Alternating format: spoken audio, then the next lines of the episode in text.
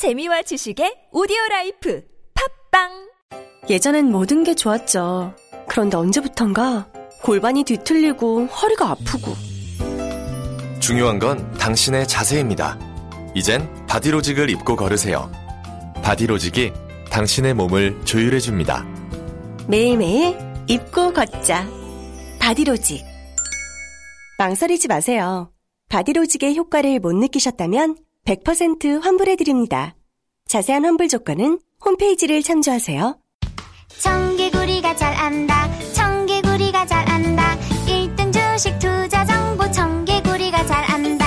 청개구리가 잘 한다. 청개구리가 잘 한다. 1등 주식 투자 성공률 청개구리가 잘 한다. 다른 생각, 남다른 수익률. 청개구리 투자 클럽. 월디 나 여행 가고 싶은데 좋은 여행사 추천해줘 1대1 맞춤 여행부터 특가 hot deal까지 최적의 조건으로 예약 가능한 월디스 투어를 추천합니다. 월디스 투어 혜택이 뭐야? 여행사 마일리지 추가 적립과 CJ 원포인트 사용 및 적립이 되는 여행사는 월디스 투어가 유일합니다. 오케이 추천 고마워 월디 네이버에서 월디스 투어를 검색해보세요. 문의번호 1644-6633. 월디스 투어 좋은 선택이었어 국민 배우, 국민 가수. 대한민국을 대표하는 것에 붙는 국민. 그래서 국민 적금, 국민 보험은 없어도 국민연금은 있습니다. 안녕하세요. 국민연금공단 이사장 김성주입니다. 대한민국을 대표하는 노후 준비 방법, 국민연금. 내가 낸 것보다 더 많이 받습니다. 국가가 평생 지급을 약속합니다. 국민연금, 노후 준비의 기본입니다. 국민이 주인인 연금, 국민연금.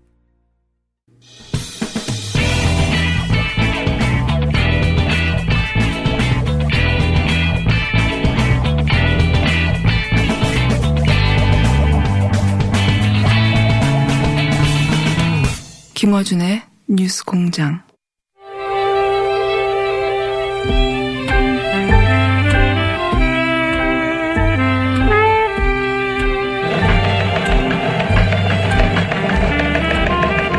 매우 향토적인 효과음이죠, 이거. 들을 때마다 정겹습니다.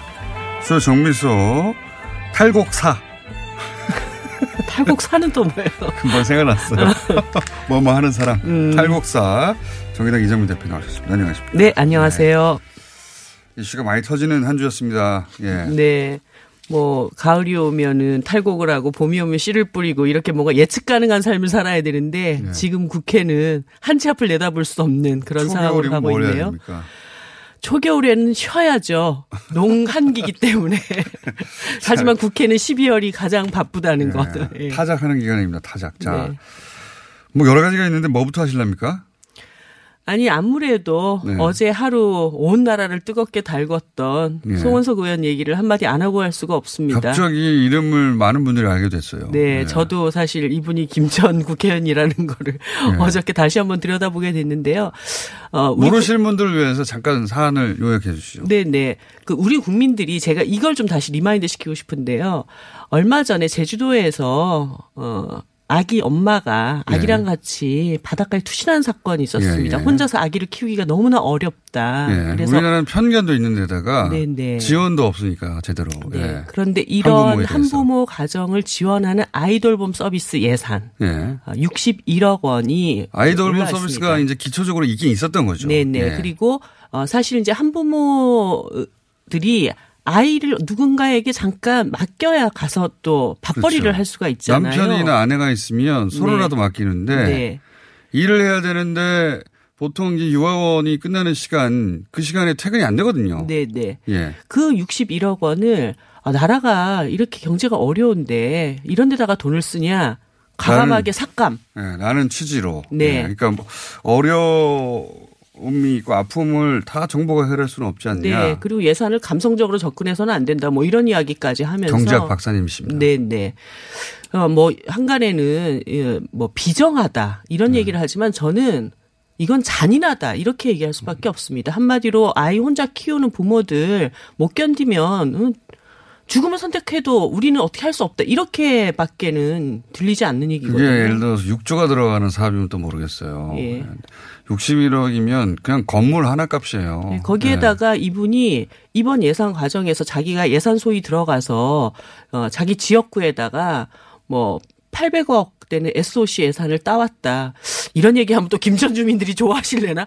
아무튼 뭐 그렇게 동네방네 자랑을 하면서 그 도로 깔고 이러는 데다가는 800억 갖다 드리는 거에 대해서는 너무 잘한 일이라고 생각하면서 어 그렇게 힘겹게 아이를 키우는 부모들한테 지원되는 예산은 너무 작다고 해야 되는 거 아닙니까? 61억으로 네. 되나? 61억으로 됩니까? 600억을 줍시다. 이렇게 해도 모자랄 판에 저는 이제 여성가족부가 요청한 그 예산 자체가 야 너무 작다. 61억이면 뭐 네. 정말로 건물 하나 값이에요. 정말 네. 최소한의 어, 이거를 그러니까 이게 이제 많은 분들이 화가 날 수밖에 없었죠. 네, 예. 그리고 뭐 이 당이 불과 얼마 전까지만 해도 출산주도 성장하면서 애 낳으면 2천억, 2천만 뭐원 주자 뭐 이랬던 당 아닙니까? 근데 이게 알고 봤더니 어떤 것이 있냐면 네. 이번 예산 소위 과정에서 자유한국당이 이 정부 정책을 발목 잡기를 해야 되는데 아, 그 중에서도 일자리 예산을 네. 확 깎아가지고 예. 어 고용 문제를 계속 악화시키는 방향으로 가야 된다 이런 작전이 있었던 거예요. 그러니까 이분이 어 그 일자리 예산의 일환으로 이 한부모 가족의 돌보미 음. 예산도 하나 일자리잖아요. 그러니까 그렇죠. 이, 이 음. 저간의 예 저간의 사정을 알지도 못하고 일단 일자리니까 잘러 이렇게 아. 접근을 했다는 이야기가 있습니다. 그러면 왜 이렇게 했는지 이해가 가네요. 왜냐하면 네. 상식적으로는 도저히 이해가 안 갔거든요. 네.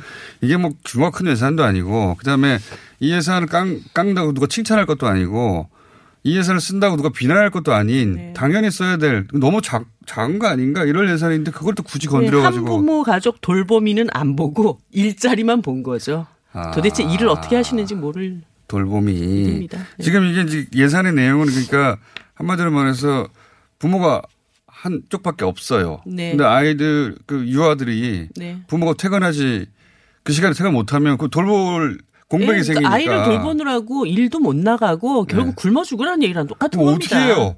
아이 때문에 일도 못 하고 예 아이 우유값은 벌어야 되는데 네. 그, 그거를 지원 그 공백을 지원하겠다는 건데 그걸 일자리로 본 것이다. 네. 아 그래서 그랬군요. 어쨌든 사과는 했습니다. 네, 사과하고 뭐 자유한국당이 어저께 하도 여론의 문매를 맞고 도대체 저 당이 제정신이냐 이런 얘기까지 나오니까 어, 예산 삭감에 대해서는 취소하겠다고 예. 얘기했습니다. 거꾸로 그럼 더 증, 증액하자고 과감하게 나갔으면 칭찬도 받았을 텐데 거기까지는 안 나가셨더라고요. 민망하겠죠. 왜 이렇게 적어? 막 거꾸로 막 화를 냈으면 칭찬 받았을 텐데. 그런 일이 어제 하루 종일 검색어 상단을 차지했고요. 근데 이건 사과가 일단락 됐습니다. 네네. 자. 다른 예산 문제도 어, 이번 일을 기하로 삼아서 좀 합리적으로 접근하셨으면 좋겠네요. 그 요즘 이 그 정치적 사안에 대한 이해도가 높아져 가지고 네. 이런 예산 함부로 건들면 큰일 납니다. 네. 예. 연결해서 유치원 문제도 지금 난리잖아요. 예. 예. 비슷한 문제입니다. 결국 본질적으로는. 그렇습니다. 그리고 예. 이게 무슨 적반하장도 이런 적반하장이 없는 것이 어 예를 들어서 그 사설 사립 유치원이 정부 보조금 받은 거는 다 자기 주머니에다 착복하면서 명품백 사고 이렇게 써 왔지 않습니까? 이게 드러나서 사실 전부는 아니라고 꼭 말씀해 주세요.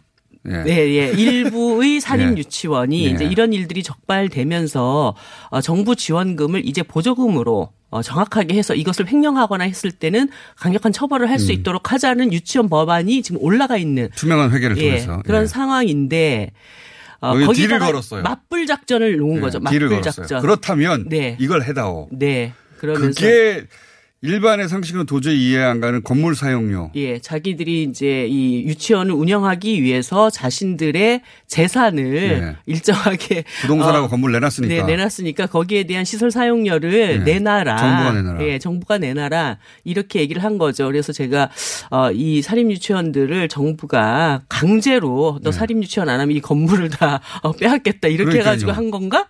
말이 안 되는 거죠. 그 네. 그 논리가 성립하려면 그 전쟁 때 징발하듯이 징발해야 돼요. 그렇게 이 건물 유치원에 안 쓰면 당신들은 감옥 가. 네. 그랬단 모르겠어요. 네, 그래서 어 이제 이제까지 부당하게 징발 당해 왔으니 그것에 대해서 그러니까요. 보전해 달라 이렇게 하는 것이면 모르지만 자기들이 하겠다고 했는데 네, 사업을. 본인들이 사업을 한 겁니다 사업을. 근데 거기에다가 사용료를 국가에서 또 내라 내라고 하는 것에 대해서는 납득할 수가 없는 거죠, 네. 사실. 예. 도저히 납득할 수가 없는데 근데 이 법안이 자유한국당에 의해서 마련이 됐어요. 예.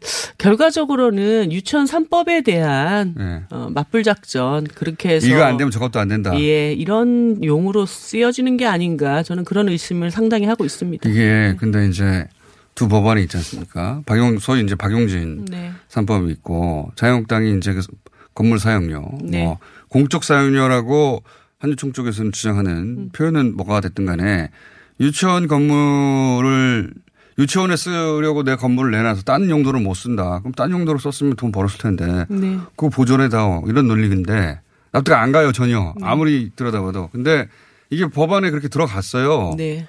이게 두 개 부딪히면 어떻게 됩니까? 보시기에.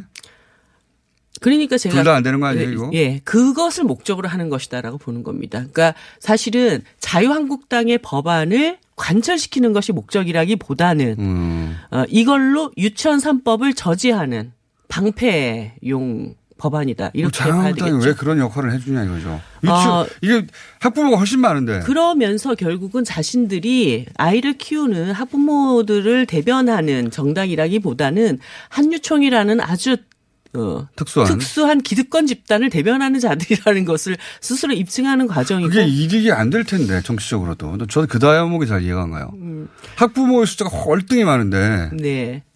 그 아까 제가 지난번에도 한번 말씀드렸는데요. 요 근래에 부모님들이 엄청나게 힘들어합니다. 그 사립 유치원에서 지금 그 이 법안에 대한 찬성 집회나 이런 데 참여하라고 막 그. 쪽지 돌리고 하잖아요. 아이든 이름을 쓰고 예. 참석하겠다 안 하겠다를 써라. 예. 그러면 그거 쓰는 순간 학부모들은 내 아이 이름을 쓰고 참석 안 하겠다고 쓰면 이 아이가 유치원에 가가지고 그렇습니다. 혼나지 않을까?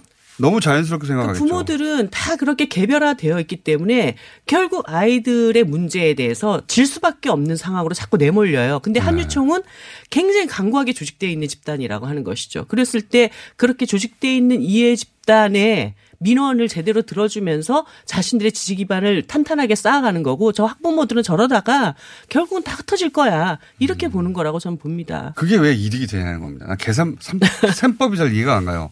그렇게 해서 학부모들이 점점, 아, 이거를, 이 법안을 그 막은 네. 학부모한테 유리한 당연히 그 3법을 막은, 박영진 3법을 막은 쪽이 저쪽이다. 그러면 민심이 멀어지잖아요. 그 민심 멀어지는 길로 계속 가고 있는데 뭐 어떻게 하겠어요? 어? 계산이 안 자신의- 맞는데. 자신의 갈 길은 민심으로부터 멀어지는 길이라고 정해놓고 가고 있는 당한테 우리가 뭐라고 하겠냐고. 아니죠. 정당한 민심이 가까워지려고 하는데 이제 경로가 다른 건데 이 경로는 정말 이해가 안 가서 제가 네. 왜 그랬을까? 별로 이해를 꼭 해야 된다는 생각도 없습니다. 뭐 이때까지 계속 삐뚤어진 삶을 살아왔던 정당한테 어떻게 하겠냐고. 삐뚤어진 삶을 살아. 아, 이건 좀, 어, 정치적 셈법으로 안 맞을 텐데 왜 이렇게 했을까 좀 여전히 궁금하긴 합니다. 근데 모르시는 거죠? 예. 그거는 제가 요 관련 법안을 위반한 분들 또 모시고 여쭤봐야 되겠네요. 네, 네. 셈법이 있겠죠. 분리하라고 스스로 했겠습니까? 플러스 마이너스 유리하다고 했겠죠. 그 한마디로 어, 조직돼 있지 않은 다수의 학부모들을 예전에 뭐 민중은 개돼지다 이런 표현을 했던 사람 있지 않습니까? 네. 뭐 음, 저러다 말 거야 이렇게 하찮게 여기는 거라고 저는 봅니다. 조직돼 있는 한유총의 힘이라고 하는 것은 당장 자신들의 현찰이지만 음. 어. 조직되어 있지 않은 학부모들은 결국은 저러다 흩어지고 또 자신의 어, 아이들 때문에 묻어날 어업이다, 결국은. 흩어질 그렇- 어업이다. 예, 그렇게 보는 것이 아닌가. 어, 정치적인 관점에서도 결국은 장기적으로 우리를 계속 백업할 것은 이렇게 조직된 조직이 네. 단체가 뭐 선거를 하더라도 유리하고 네. 그런 계산이 있지 않고서는 그러니까 일반적인 민심의 기준으로 보자면 이해가 안 가는 결정이거든요. 그렇다고 자유한국당의 의원 모두가 뭐 사업 재단과 관련돼 있는 것도 아니고요. 그것만으로는 이해가 안 가서 제가 그 일리 있습니다. 예. 흩어질 것이다 이쪽은. 네. 음. 흩어질 것이고 이쪽은 흩어지지 않는 강관 단체다. 네. 하지만 우리 학부모님들 절대 흩어지시면 안 되고 이번에 반드시 유치원 3법 통과되고 우리 아이들한테 더 좋은 교육 환경을 만들기 위해서 용기를 내셔야 됩니다. 이 정도 됐는데 안 네. 만약에 못 하잖아요. 네. 앞으로 못 해요. 어 그거는 근데 또 학부모님들의 책임은 아닙니다. 정치권이 이 문제를 제대로 풀어 드려야 되는 것이 언론도 소임이죠. 중요해요. 네, 언론이 이 관심을 계속 가지고 왜냐하면 이제 사람의 그 관심이라는 것도 한정된 자원이라 그렇지 않습니까? 네. 세상에는 얼마나 재밌는 일이 많고 화낼 일도 많은데요. 어떻게 한 일만 계속 화내고 있습니까? 음. 그러니까 언론이 정확하게 다뤄주지 않으면 잊혀지고 그틈 네. 사이에 어, 이런 이익단체들은 자기 이익을 관철시키죠. 네. 슬그머니 사라졌다가 다시 나타나는 거죠. 잊어버리고 있었는데 알고 봤더니, 어, 다른 법이 통과돼 있네. 이런, 그러면 이제 그 불이익은 계속되는 것이고, 이 정도로 크게 유치원 관련해서 이슈가 된 적이 없었기 때문에 이번에 못하면 못해요. 네, 반드시 해야죠. 못해요. 아, 그러니까 이게 문제라고 생각하시는 분들은 이 사안 절대 잊지 않으셔야 하는 것이고, 자, 그 외에 뭐, 김명수 대법원장 상대로 화염병 테러도 있었네요. 예. 네. 이런 일도 있었네요. 참 불행한 일입니다. 사실 이제 그분이 어, 친환경 농업 인증 이거를 받지 못해가지고 어, 국가를 상대로 손해배상 청구했다가 그게 이제 대법원 판결에서 패소를 네. 한 분이라고 하더라고요. 근데 중요한 것은 뭐냐면 이번에 사법농단 사태가 다 터져 나오면서 어 내가 굉장히 억울한 판결을 그렇죠. 받았는데 맞습니다. 보니까 사법부에 대한 신뢰와 권위가 떨어진 거예요. 예, 저 재판부가 저런 사람들이구나. 네. 그, 어, 믿을 수 없는 존재들이구나. 대법원장을 상대로 이런 건 처음이거든요. 네. 대법원장이 한 것도 아닌데. 네. 아, 굉장히. 본인이 뭐. 대법원장일 때한 것도 아니고. 그래서 저는. 사법부 전반에 대한 불신을 맞습니다. 표현한 거라고. 물론 이건 잘못한 일이에요. 네. 잘못한 일인데 일반인의 눈높이에서 보기에도 야 니네 이렇게 짝짝꿍 해가지고 다 그런 사람들 네. 아니야? 다 그냥 가진 사람들끼리 자기들 기득권 챙기면서 어 그렇게 서로 재판 거래하고 그런 과정에 우리 같은 소시민들은 계속 억울한 판정을 받아왔다 이런 불만이 표출된 거라고 봐야죠. 이건 판사를 하시는 분들은 잘 못 느끼실 거예요. 네. 그 세계가 전부인 줄 알고 사신 분들이니까 그분들은 대부분 공부를 학급에서 제일 잘하고 학교에서 제일 잘하고 결국 사법시험 치고 나서도 제일 잘하고 네. 그러고 나서 그 세계에 속해서 그분들끼리 3천여 명 모여 있는 거 아닙니까?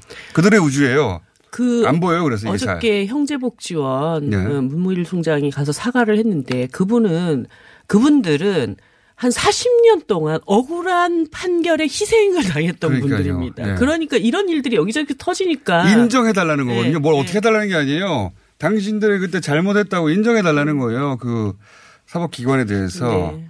그 다행인 거죠. 네. 그걸로도 풀리는 겁니다. 돈을 받아서가 아니라. 근데 어, 이 법관들이 이게 얼마나 심각한지 잘 모를 거예요 아마. 네. 사람들 마음속에는 사법부가 정말 땅바닥에 떨어졌거든요. 근데 어쨌든 뭐 그 판사들끼리 모여가지고 우리 스스로 자정하고 어, 제대로 그 이 문제를 처리하자 그래서 그 사법농단 예. 판사들을 탄핵하자 예. 어, 이렇게 얘기를 했지 않습니까? 탄핵은 될 것 같습니까? 아니 빨리 그 더불어민주당이 탄핵안을 찬성하는 정당들을 좀 모아주셨으면 좋겠어요. 네. 그래가지고 일단 발의부터 해놔야 됩니다. 박지원 의원은 여기저기 뛰고 있는 것 같던데. 그 당의 지도부가 지도부가 하셔야 돼요. 지도부가. 지도부 밀어붙여야 된다. 네. 네. 그렇게 해서 민주평화당도 얼마 며칠 전에 당론으로 채택하지 않았습니까? 그쵸. 그러니까 민주당, 정의당, 민주평화당 아 일단 사인부터 하고 발의해 놓고 나서 자유한국당한테도 야, 이렇게 국민들이 네. 사법부에 이렇게 불신하는데 가만 냅둘래. 이렇게 해야지 그냥 가만히 있으면 누가 어느 하세월에 이게 진행되냐고요. 자, 어, 그도록 너무 많아요, 지금 동시다발적으로 사안들이. 어찌나 많은 사안들이 터지는지. 네. 자, 그 다음에 또 정의당이 가장 지금 열받아 하는, 예, 심상정 어, 의원이 위원장으로 있기도 하고 이 사안은 정의당이 애가 타는 사안입니다. 예, 연동형 예. 비례대표제. 저는 이 선거제도 개혁은 촛불혁명의 완수이고 국민들한테 더 좋은 정치제도로 이제 추운 날 자꾸 강화문에 나가서 촛불 안 드셔도 국민들의 뜻이 국회에서 제대로 반영될 수 있게 만드는 그런 일이라고 생각을 하고 있습니다. 그래서 예. 이것은 20대 국회의 사명이다. 어, 그래서 사실은 어, 문재인 대통령께서도 어, 후보 시절부터 이 문제에 대해서 강력한 그렇죠. 의지를 갖고 예. 오셨고 연동형과 권역별 뭐 이게 다르다는 식으로 얘기하는데 민주당에서는 예. 이 두 개가 다르긴 다르죠. 어떻게 차이가 있고 지금은 정의당에서는 지금 연동형 비례제로 가져가니까 아니요. 잠깐만 설명해 주세요. 제가 이 정미소니까 예. 어, 연동형은 쌀입니다. 쌀. 네. 권역별과 전국별이라고 하는 것은 그 쌀을 10kg짜리를 한 가마니에 담느냐 예. 아니면은 1kg씩 나눠서 담느냐 그 쌀을 예. 연동형이라고 하는 것을 전국 명부로 짜느냐 권역별 명부로 짜느냐 이것의 차이입니다. 예. 이거는 본질적으로 같은 거고. 카테고리가 다른 거예요. 음. 네. 그래서 어 사실은 정의당은 전국 명부로 연동형 비례대표제를 하는 게 좋- 좋다고 생각을 해왔습니다. 음. 예. 근데 민주당은 이때까지 어떻게 얘기했냐면 연동형 비례대표제를 권역별 명부로 짜는 것을 이때까지 당론으로 이야기를 해왔습니다. 예, 예. 그런데 어느 날 갑자기 연동형은 싹 없어지고 우리는 연동형 찬성한 적 없고 권역별 정당 명부 비례대표제야. 본질적으로 같은 거 아닙니까, 근데? 본질적으로 이때까지 권역별 연동형 비례대표제를 얘기해왔죠. 그렇죠. 예. 그런데 연동형 비례대표제가 아니라고 하니까 제가 지금 어디 어디에서 지금 차이를 보는 거죠, 지금 민주당은?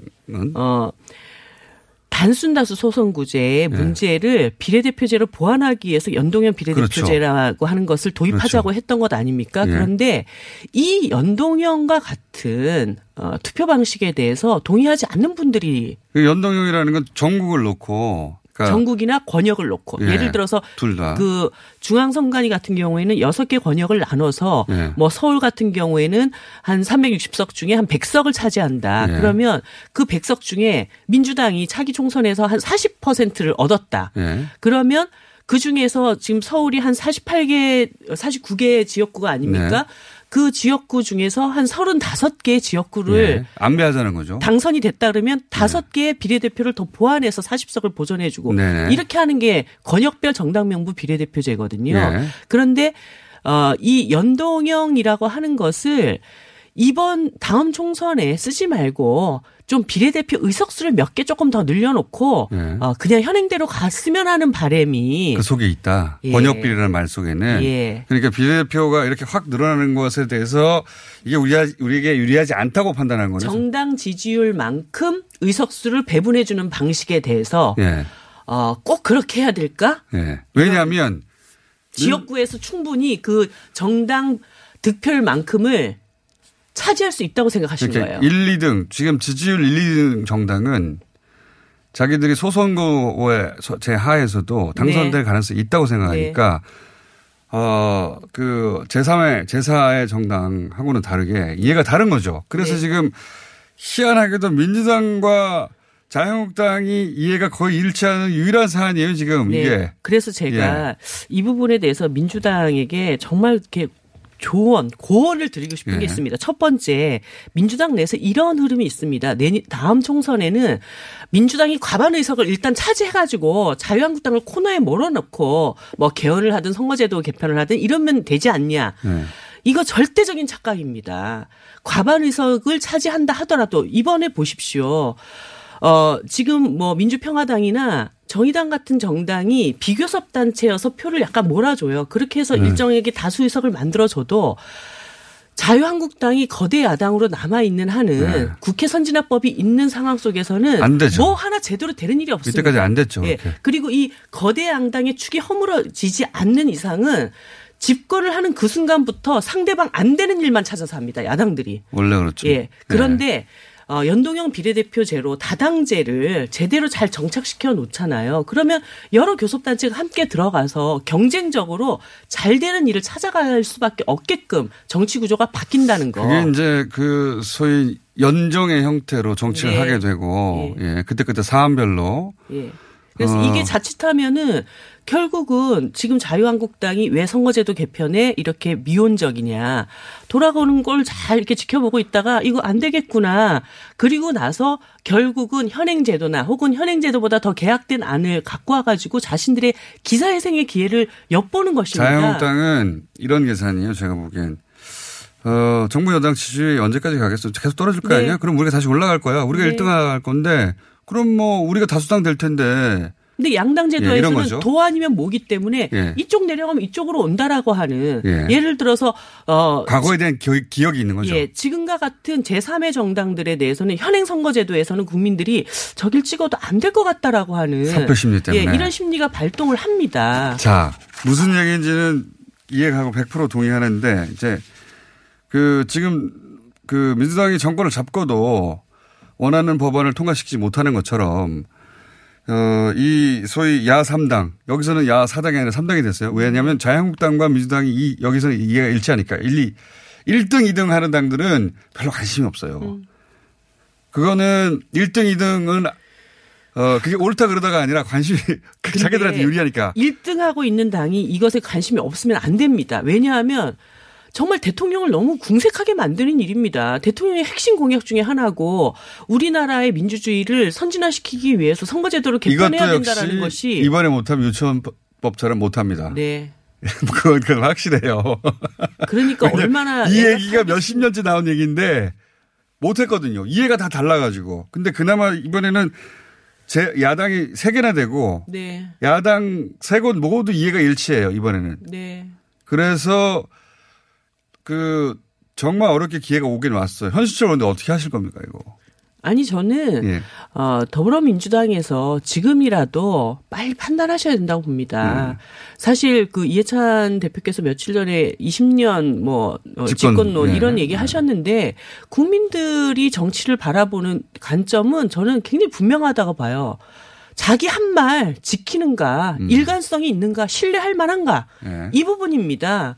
그것을 밟아가면서 20년 집권을 하시겠다고 해야 되지 내가 유리하고 내가 필요한 것만 쏙쏙 뽑아가지고 가면서 장기적으로 집권하겠다 이런 얘기에 대해서는 자 오늘 1, 2당을 다 때리는 순서입니다. 자 제2의 제1야당도 되고 그다음에 여당 또 한참 절반의 시간을 할애해서 맞는 말이죠. 네. 맞는 말입니다. 했던 말이고 본인들도 야당일 때 주장했던 바이고 그리고 뭐 노무현 대통령이나 문재인 대통령 다 맞습니다. 주장했던 것이고 그리고 너무나 중요한 얘기입니다. 예. 그리고 네. 이 정치 개혁의 기본이고 네. 다 맞는 얘기인데 이때까지 안 된 이것도 있잖아요. 배가 부르는 순간부터 안 하거든요. 네. 예. 배를 강제로 고프게 만들 수는 없고. 그런데 예. 어 저는 이제 대한민국 정치사에 커다란 어떤 승부사가 그런 리더십이 한 번쯤은 네. 등장할 때가 되지 않았나 30년 만에 무슨 얘기인지 알겠습니다. 예. 이 얘기는 어 제가 보면 신상정 대표 모시고도 또 할 것 같고 계속 할 것 같습니다. 되긴 될지는 모르겠으나 꼭 돼야 어, 됩니다. 네, 정의당 입장에서는 이게 사활에 걸린 사안이고 다른 야당도 마찬가지입니다. 예. 네, 뭐 정의당이 어, 당의 형편 때문에 이런 얘기를 하는 것이 아닙니다. 그것도 있긴 있죠. 그 말씀도 아, 하셔야 돼요. 근데. 아, 당연히요. 예. 정의당 같은 정당이 교섭단체가 되어서 어, 향후에 이 문재인 정부가 국민들이 원하는 개혁 방향으로 이끌어가는 중요한 파트너가 되는 것이 자유한국당과 더불어민주당 양당 체제로 온전되는 것보다 훨씬 더 국민의 삶에 필요하고 유익하다라고 하는 점 이것은 제가 분명하다고 생각합니다. 그런 데 있어서 연동형 비례대표는 필수다 기본이고 네. 예 여기까지 하겠습니다. 자 탈곡사 네, 정의당 이정미 대표였습니다. 감사합니다. 네, 감사합니다.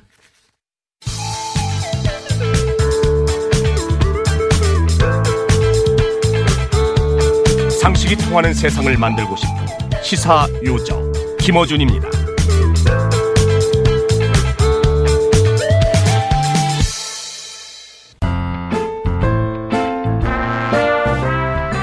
안녕하세요. 모자 요원 헨리입니다. 저는 올 겨울 특별한 미션을 수행합니다. 제가 직접 뜬 모자와 약품을 아이들에게 전달해야 합니다. 자, 시간이 얼마 남지 않았어요. 신생아 살리기 캠페인 검색하세요. 모자 요원 헨리와 함께 모자 뜨러 갑시다. Save the children. Save the children. 온라인 광고 여기저기 해보긴 해봤는데 영 결과가 신통치가 않네. 아직 몰라? P&B 마케팅. 온라인 광고 노하우 하면 20년 전통의 P&B 마케팅이지. 그래? 아니 근데 요새 그 팟캐스트 광고도 많이 하잖아. 효과가 좋다고 하더라고. P&B 마케팅이 바로 그 팟빵 광고 전문이야. 정확하게 콕 집어서 광고 기획에서 제작까지 해준다니까? 이거 지금 바로 연락해봐야겠는데? P&B 마케팅 고마워. P&B 마케팅 광고는 결과로 말합니다. P&B 마케팅을 검색해보세요. 안녕하세요. 배우 박진입니다. 추운 날씨만큼 난방비 걱정도 많이 되시죠? 제가 난방비 아끼는 꿀팁 하나 알려드릴까요? 그건 바로 보일러를 열효율 높은 친환경 보일러로 바꾸는 거예요. 열효율 높은 친환경 보일러는 연간 13만원 정도 난방비를 절약해주고 최대 5만원의 서울시 에코마일리지도 받을 수 있대요. 거기다 미세먼지와 온실가스 배출을 10분의 1로 확 줄일 수 있다니. 우리 집 보일러, 여효율 높은 친환경 보일러로 바꿀 만하죠? 아참, 12월까지 교체하면 10만원 할인, 12개월 무이자 할부. 아시죠? 자세한 내용은 120 다산 콜센터로 문의하세요. 이 캠페인은 서울특별시와 함께합니다.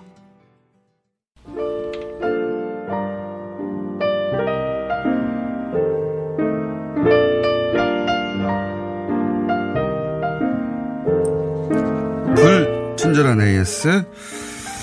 어, 버스 기사님 관련 문자가 계속 오네요. 예. 저희는 택시 기사님의, 아, 택시 기사님은 직접 보내야 되는군요. 약간 쑥스러우시겠네.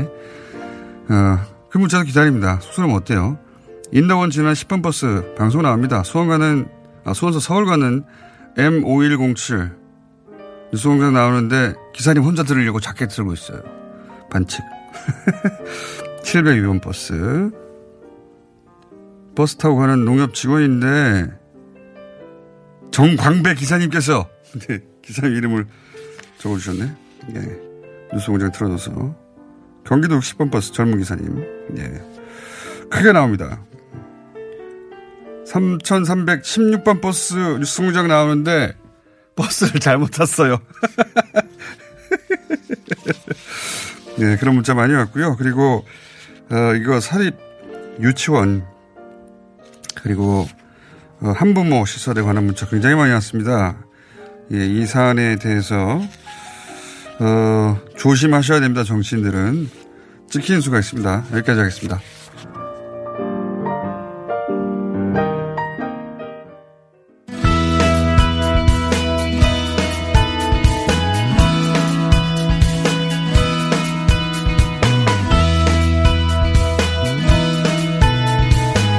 지난주 주말이었죠. 금요일. 삼성이 반도체 사업장에서 그동안 발생했던, 예, 산재 피해자에 대해서 사과를 하고 인정을 하고 피해 보상 계획을 발표했습니다. 11년 만입니다. 이 과정 전체 함께 해온 반올림, 예, 반도체 노동자들 건강과 인권 지킴이 반올림의 상임 활동가 이종란 노무사 스튜디오에 나오셨습니다. 안녕하십니까? 네, 안녕하세요. 예. 어, 언론에 여기저기 많이 나오신 거 제가 봤습니다. 많이 나오셨더군요. 예. 네. 저희가 조금 늦었던 이유도 이미 많이 나오는데 뭐. 근데 이제 그, 그 중에서, 아, 아, 이 대목을 짚었어야 하는데 좀 아쉽다. 요 대목을 따로 우리가 뭐 모시고 짚어야 되겠다 하는 대목이 있어서 모셨어요. 예. 아. 물으시는 분들을 위해서 일단 간단하게 그 사건만 요약하자면 2007년에 삼성 기흥공장에서 근무하던 황유미 씨가 백혈병으로 예. 20여 개월 근무하다가 급성 백혈병으로 사망하신 거죠. 네, 맞습니다. 그리고 2인 1조로 같이 일을 하던 이수경 씨도 똑같이 급성 백혈병으로 이제 사망을 하는 것이 이제 뭔가 석연치 않잖아요. 그리고 그 이전에는 그 자리에 있던 분이 유산이 됐고. 네, 맞습니다. 저는 다른 거 다 떠나서 똑같은 공중에 똑같은 일을 하는 사람이 연속으로 한 사람이 유산이 되고 그 다음에 급성 백혈병이 되고 사망하고 그 다음 사람이 또 똑같이 급성 백혈병에 걸려 사망했다면 이거는 뭐 이런 우연이 어디 있습니까? 네, 그래서 황유미 씨 아버님께서 삼성에게 산재로 좀 처리를 해달라 아무래도 화학약품 때문인 네. 것 같다라고 이제 말을 했는데 삼성에서는 그, 뭐, 산재는 절대 아니다. 남은 치료비를 보태주겠다. 한 4천만 원 보태주겠다고 약속을 했었는데, 나중에 500만 원 가져와 놓고, 네. 삼성에 이 돈뿐이 없으니 이걸로 끝내자. 사실 그렇게 그 했었었어요. 없을 리가 있나요? 말이 안 되는 얘기로. 네. 뭐 동네 공사판에서 사람이 죽어도 그렇게 하지 않을 텐데 이 초일류 기업에서 그런 모습을 보고 네. 이 기업이 뭐 네, 사기꾼 기업이고 사람의 생명을 정말 하찮게 여기는 그런 생각을 했다고 합니다. 그래서 아버님께서. 그 아버님이 이것은 내가 보상을 받느냐 안 받느냐 액수의 문제가 아니다. 실제 뭐 10억의 제안도 나중에 받으셨죠? 네. 예. 네, 예, 삼성에서 일이 커지니까 네. 어, 아버님한테 10억 줄 테니까 여기서 그만하자고. 음. 근데 이제 아버님은 내가 돈을 받는 게 중요한 게 아니다. 음. 그 10년을 계속 싸우신 거예요. 근데 네. 그 이제 너무 오래돼서 사람들이 기억이 가물가물 하실 텐데 첫 출발이 그겁니다. 그러니까 유산되고 바로 맞습니다. 뒤에 그 빈자리를 채운 그, 예, 황유미 씨가 급성 백혈병이 되고. 네. 그리고 발병하고 나서 그 빈자리를 다른 사람이 채웠는데 또 급성 백혈병이 또 발생했어요. 네, 네. 급성 백혈병이 무슨 감기도 아니고. 그렇죠. 인구 10만 명당 한두 명 걸리는 희귀암이거든요. 예. 네. 그 암이 연속으로 그 자리에서 발생했고 그전에는 유산이었고 그러면 그 라인에 있던 다른 질병도 조사하고 산재 위험에 대해서 당연히 가능성에 대해 조사해야 되는데 당연한 거 아닙니까? 네, 그렇죠. 이런 네. 우연이 어디 있어요? 10만 네. 곱하기 10만 해야 음, 되는데. 음. 근데 이제 처음에는 인과관계를 부인했죠. 네. 완전히. 어, 백혈병을 유발하는 발암물질 찾을 수 없었다 이런 이유로. 화학물질도 없다고 그러지 않았습니까 처음에는? 네, 삼성에서는 뭐 발암물질 전혀 쓰지 않는다. 그 화학물질 황유미 씨가 취급하지 않았다는 식으로 이제 얘기를 했는데 이제 발암 물질은 이제 결코 없었다라고 했는데 나중에 이것이 시간이 지나면서 피해자들이 많아지고 저희가 집단 산재 신청을 거듭했었거든요. 어 그러면서 이제 정부에서도 좀 더 조사를 할 수밖에 없는 지경이 됐고 그러면서 다 밝혀지지 않고 극히 일부가 밝혀졌는데 발암 물질이 나왔죠. 발암 물질이 나왔죠. 예, 네. 벤젠 포름알데히드 등이 발생을 한다. 백혈병을 유발하는. 네. 네. 그 뇌종양 발생 뇌종양 네, 그러니까 네. 이 뇌종양도 있어요. 예, 네. 삼성전자뿐만 아니라 이런 반도체 관련 네, 네. 어, 공정에서 네. 이런 물질들이 음. 계속 유발된다는 게 음. 처음으로 왜냐하면 이 문제를 음, 음 계속 음, 제기하니까 음, 그리고 그런 분들의 사례들이 계속 모이기 시작하니까 그 정부에서 그 연구를 했었죠. 그죠? 아, 네. 좀뭐 저희가 볼 때는 이제 미진한 미진한 연구이지만 어 일단은 황유미 씨, 이수경 씨가 둘 다 동시에 이제 사망한 것이 이것이 지금 당장 뭐 삼성이 어쨌든 감추고 뭐 작업 환경을 깨끗하게 치운 다음에 이제 역학조사 하고 이러니까 지금 당장 찾을 수 없어도 이게 2인 1조 작업자 둘 다 죽은 것에 대해서 집단 역학조사가 필요하다 해서 했는데 어 그때 백혈병과 유사한 어 그 림프종이라고 있어요. 네. 같은 혈액암인데 그게 통계적으로도 매우 유의하게 높게 나와가지고 어그 앞으로 계속 조사를 해야 된다 하면서 좀 더 어, 정밀한 작업 환경에 대한 조사까지 했는데요. 그 과정에서 이제 밝혀진 것이 어, 부산물로 이제 어, 감광제나 에폭시 수주 등이 어, 고온에서 이제 부산물로 완전 전문가 되셨네요. 혹시. 네, 벤젠 등 전문 용어가 막 나오네. 발암물질이 네. 발생한다는 것까지 그, 밝혀졌습니다. 그게 나왔는데도 불구하고 음. 인정 안 했죠 인과관계를. 네, 그럼에도 불구하고 삼성은 자신들의 회사에서는 전혀 발암물질이 노출되지 않는다. 네. 발생 가능성이 있어도 워낙 뭐 안전하게 관리하기 때문에 노출되지 않는다고 계속 부인을 해왔었고 깨끗한 작업장이라고 사실 강변해왔죠. 사실 맞지 않는데. 실제 이런 일을 시작하시고 나서 우리도 그런 피해가 있었다라고 제보가 온 사람들 중에 삼성전자만 하나도 200명이 넘지 않습니까? 어, 네. 지금 사실 그 숫자가 이제 작년 뭐 이렇게 숫자인데 그 뒤에 저희 중재안 11월 달에 발표되고 나서요. 네. 한 150명 피해자분들이 또, 또 계속, 예, 지금도 계속 제보되고 있어서 아마 그 이게 뭐 보상 개시 그 사무국 그 두 달 뒤에 이제 만들어지면 훨씬 더 많은 피해자분들이 접수하지 않을까 이렇게 예상합니다. 어, 그 전에 제 기억하기로는 한 200여 명 이상의 삼성전자만 네. 하더라도 그 중에 음. 거의 100여 명 가까이 사망하지 않았습니까? 네, 그 삼성 그 반도체 LCD 공장에서만 어, 뭐 80여 명, 그리고 다른 삼성 전기, 삼성 SDI 등에도 피해자들이 있거든요. 거기 다 합쳐면 한 120명이 넘습니다. 사망한, 이미 사망하신 분만. 사망하신. 네. 안타까운 거는 이게 암이 잘 발생하지 않는 20, 30대 젊은 노동자들이 암에 걸려서 네. 사망한 경우들입니다. 네, 공정상. 네. 근데 이게 일반인들이 보기에는 인과관계가 너무 명백해 보이는데 이게 11년이 걸렸어요. 네. 네. 그리고 10, 실제로 거의 10년이 만 10년 가까이 걸린 건데 어, 이번에는 왜 삼성이 수용했을까요? 음, 저는 2015년에도 어, 수행하지 예. 않지 않았습니까? 중간이 있었는데. 예, 2015년과 지금은 사실 이 사회적인 어떤 그 집안 기반 자체가 달라요. 2015년도에는 저희가 그때 농성을 시작했거든요. 네. 삼성이 어뭐 자체 보상위원회로 일방적으로 밀어붙여서 다 해결했노라 이렇게 거짓 언론 플레이 많이 했는데 뭐 방송이나 대부분의 뭐 주요 언론사들에서 이 문제가 삼성이 얘기하는 대로 그냥 다 끝났다 되죠. 이렇게 네. 보도를 했었어요. 항상. 저희가 그게 아니 사실이 아닌데 그리고 네. 아직 많은 피해자분들이 제대로 보상이나 사과 받지 받지 못했고 재방제 약속도 못 안 지켰는데 하지 합의도 못 봤는데 그래서 농성을 시작을 했거든요. 음. 그 농성을 2015년 10월부터 했는데 그러고 그 다음 해에 촛불항쟁이 있지 않았습니까? 음. 촛불항쟁 때 이 어떤 그 뭐 이재용 구속 이런 것도 많이 외치면서 그때 저희 반올림도 방진복 입고 굉장히 열심히 이 음. 문제가 삼성 직업병 문제가 아직 해결되지 않았음을 많이 알렸었고 제가 저희가 느끼기로는 음. 그 촛불 이후로 촛불을 거치면서 이 문제가 되게 많은 사람들에게 음. 아 이게 해결되지 않았구나라는 거를 이제 인식하게 삼성도. 이렇게 묵인하고 가는 음. 것으로는 도저히 안 되는 사회적 분위기가 되었다라고 예, 그렇게 생각합니다. 촛불 음. 아니었으면 이것도 어려웠겠군요. 예. 그, 그 점이 삼성에게 압박이 된 거는 분명한 것 같아요. 예. 안 그러면 10년 동안 버텼는데 갑자기 태도를 바꾼다는 게. 네. 예. 예. 예. 더군다나 그렇죠. 말씀하셨듯이 그전에는 삼성 쪽의 언론 플레이가 네. 보도가 됐지.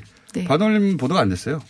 네, 그래서 제일 사실 그 촛불항쟁 이후로 반가웠던 것도 이 언론들 방송 특히 방송 쪽이 정상화 되고 이런 모습들이 그러니까 전에는 저희가 아무리 무슨 얘기를 해도 제대로 보도가 안 되거나 왜곡 보도가 됐는데 음. 이제는 저희 목소리가 네, 네, 심지어는 다 보상했는데 더 보상 더 네, 받으려고 그런다. 네, 그 반올림이 뭐 피해자들을 뭐 내쫓았다라든지 말도 안 되는 기사들도 많이 그것 때문에 이제 저희 많이 힘들기도 하고 했었습니다. 이런 그 뭐 세월호나 네. 반올림이나 5.18이나 이런 분들 있지 않습니까? 네. 그, 일, 그 일방적인 피해자들 그분들에 대해서 그분들이 가장 어려운 게 저는 이런 단체도 오래 지켜봤는데 일단 돈 때문에 저런다. 네. 첫 번째 음. 그거는 이제 외부로부터의 공격이라면 음. 같은 진영으로부터의 음. 어떤 그 음. 뭐랄까요 무기력하게 만드는 게 뭐냐면 음. 음. 안될 일을 한다 저거. 네. 네. 되지도 않은 일을 해가지고 지금 다른 사람들 많은데 네. 이 저는 그 그렇게 여론전 그돈 때문에 저런다는 여론전도 힘들지만 저거 저거 안될일 한다 저거라고 음. 하는 주저앉히는 발언 그것도 굉장히 힘든 거거든요. 네. 양쪽 다 겪어보지 네. 않으셨습니까? 네. 그 안 될일 한다라고 하는 거는 초기에 많이 들었었는데요. 네. 특히 이제 황상기 아버님은 거의 그런 경험이었죠. 삼성을 상대로 뭘 되냐, 뭐할수 있겠냐. 예. 근데 저희 이제 처음에 아버님 말씀 듣고 대책을 꾸릴 때에도 이게 그냥 단지 그냥 의혹 제기 한 아버님의 의혹 제기만으로 시작할 수 있겠 시작하는 게 좀 말이 되냐. 뭔가 네. 팩트에 기반해야 되는데 그렇죠. 예, 그런 게 없는 상황에서 감정일 뿐이다. 뭐 이렇게. 네, 좀 그런 비판들도 있었습니다. 그렇죠. 예. 네, 그거 다 겪어요.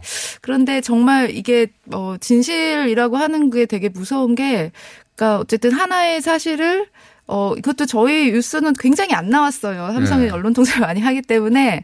근데 한 번 어떻게 하다 살짝 그 언론에 이제 인터넷에 뜨면 그걸 보고 제보자가 또 막 우르르 나오고 음. 우르르 나오고 이런 상황이었습니다. 굉장히 어려운 음. 과정 거쳐 오셨고 수고하셨어요, 정말. 아, 감사합니다. 네, 이건 그 굉장한 집념이 아니면 안 되는 거거든요. 안 알아주니까 옆에서. 네, 그 네. 특히 황유미 씨 아버님이나 앞성 앞장서 싸웠었던 뭐 그 삼성 LCD 공장의 뇌종양 피해자 한혜경 씨 또 그 어머님 이런 네. 분들이 다 앞장서 힘들게 싸웠었습니다. 그러니까 저는 저 이 아버님이 지방에서 같이 못 오셨는데 다음에 음. 한번 모시려고 하는데 네네. 네. 아버님이 대단하신 게 제가 가만히 네. 보면 10억 줄게 한번 봤거든요. 음. 지금 오히려 이 보상책이 본인이 받을 보상액은 훨씬 적어요. 네. 근데 나는 그게 중요한 게 아니고 음. 피해자 모두가 네. 보상을 받도록 하는 게 중요하다. 네. 예. 네. 그 대단한 것 같고 한 가지만 더 여쭈려고 하는데 아, 시간이 다 됐네요. 왜냐하면 저는 네. 그 복지공단 있지 않습니까? 예, 예, 예. 근로복지공단. 네. 근로복지공단이 그동안 삼성 편이 있었어요. 네. 할 말 많으시죠? 네. 이 근로복지공단이 사실 줄줄이 불승인 하고 또 저희 1심에서 황유미 씨 산재 인정 판결 받았을 때도 또 황소를 하고 막 그 노동자들의 절규를 외면하는 그러한 관료들의 그 책임. 네, 그러 네. 그랬는데요. 오늘 여기까지 좀 해야 돼요. 바뀌었으면 좋겠습니다. 네. 관료들의 책임에 대해서 한 번 더 짚어보겠습니다. 네. 이종란 노무사였습니다. 안녕!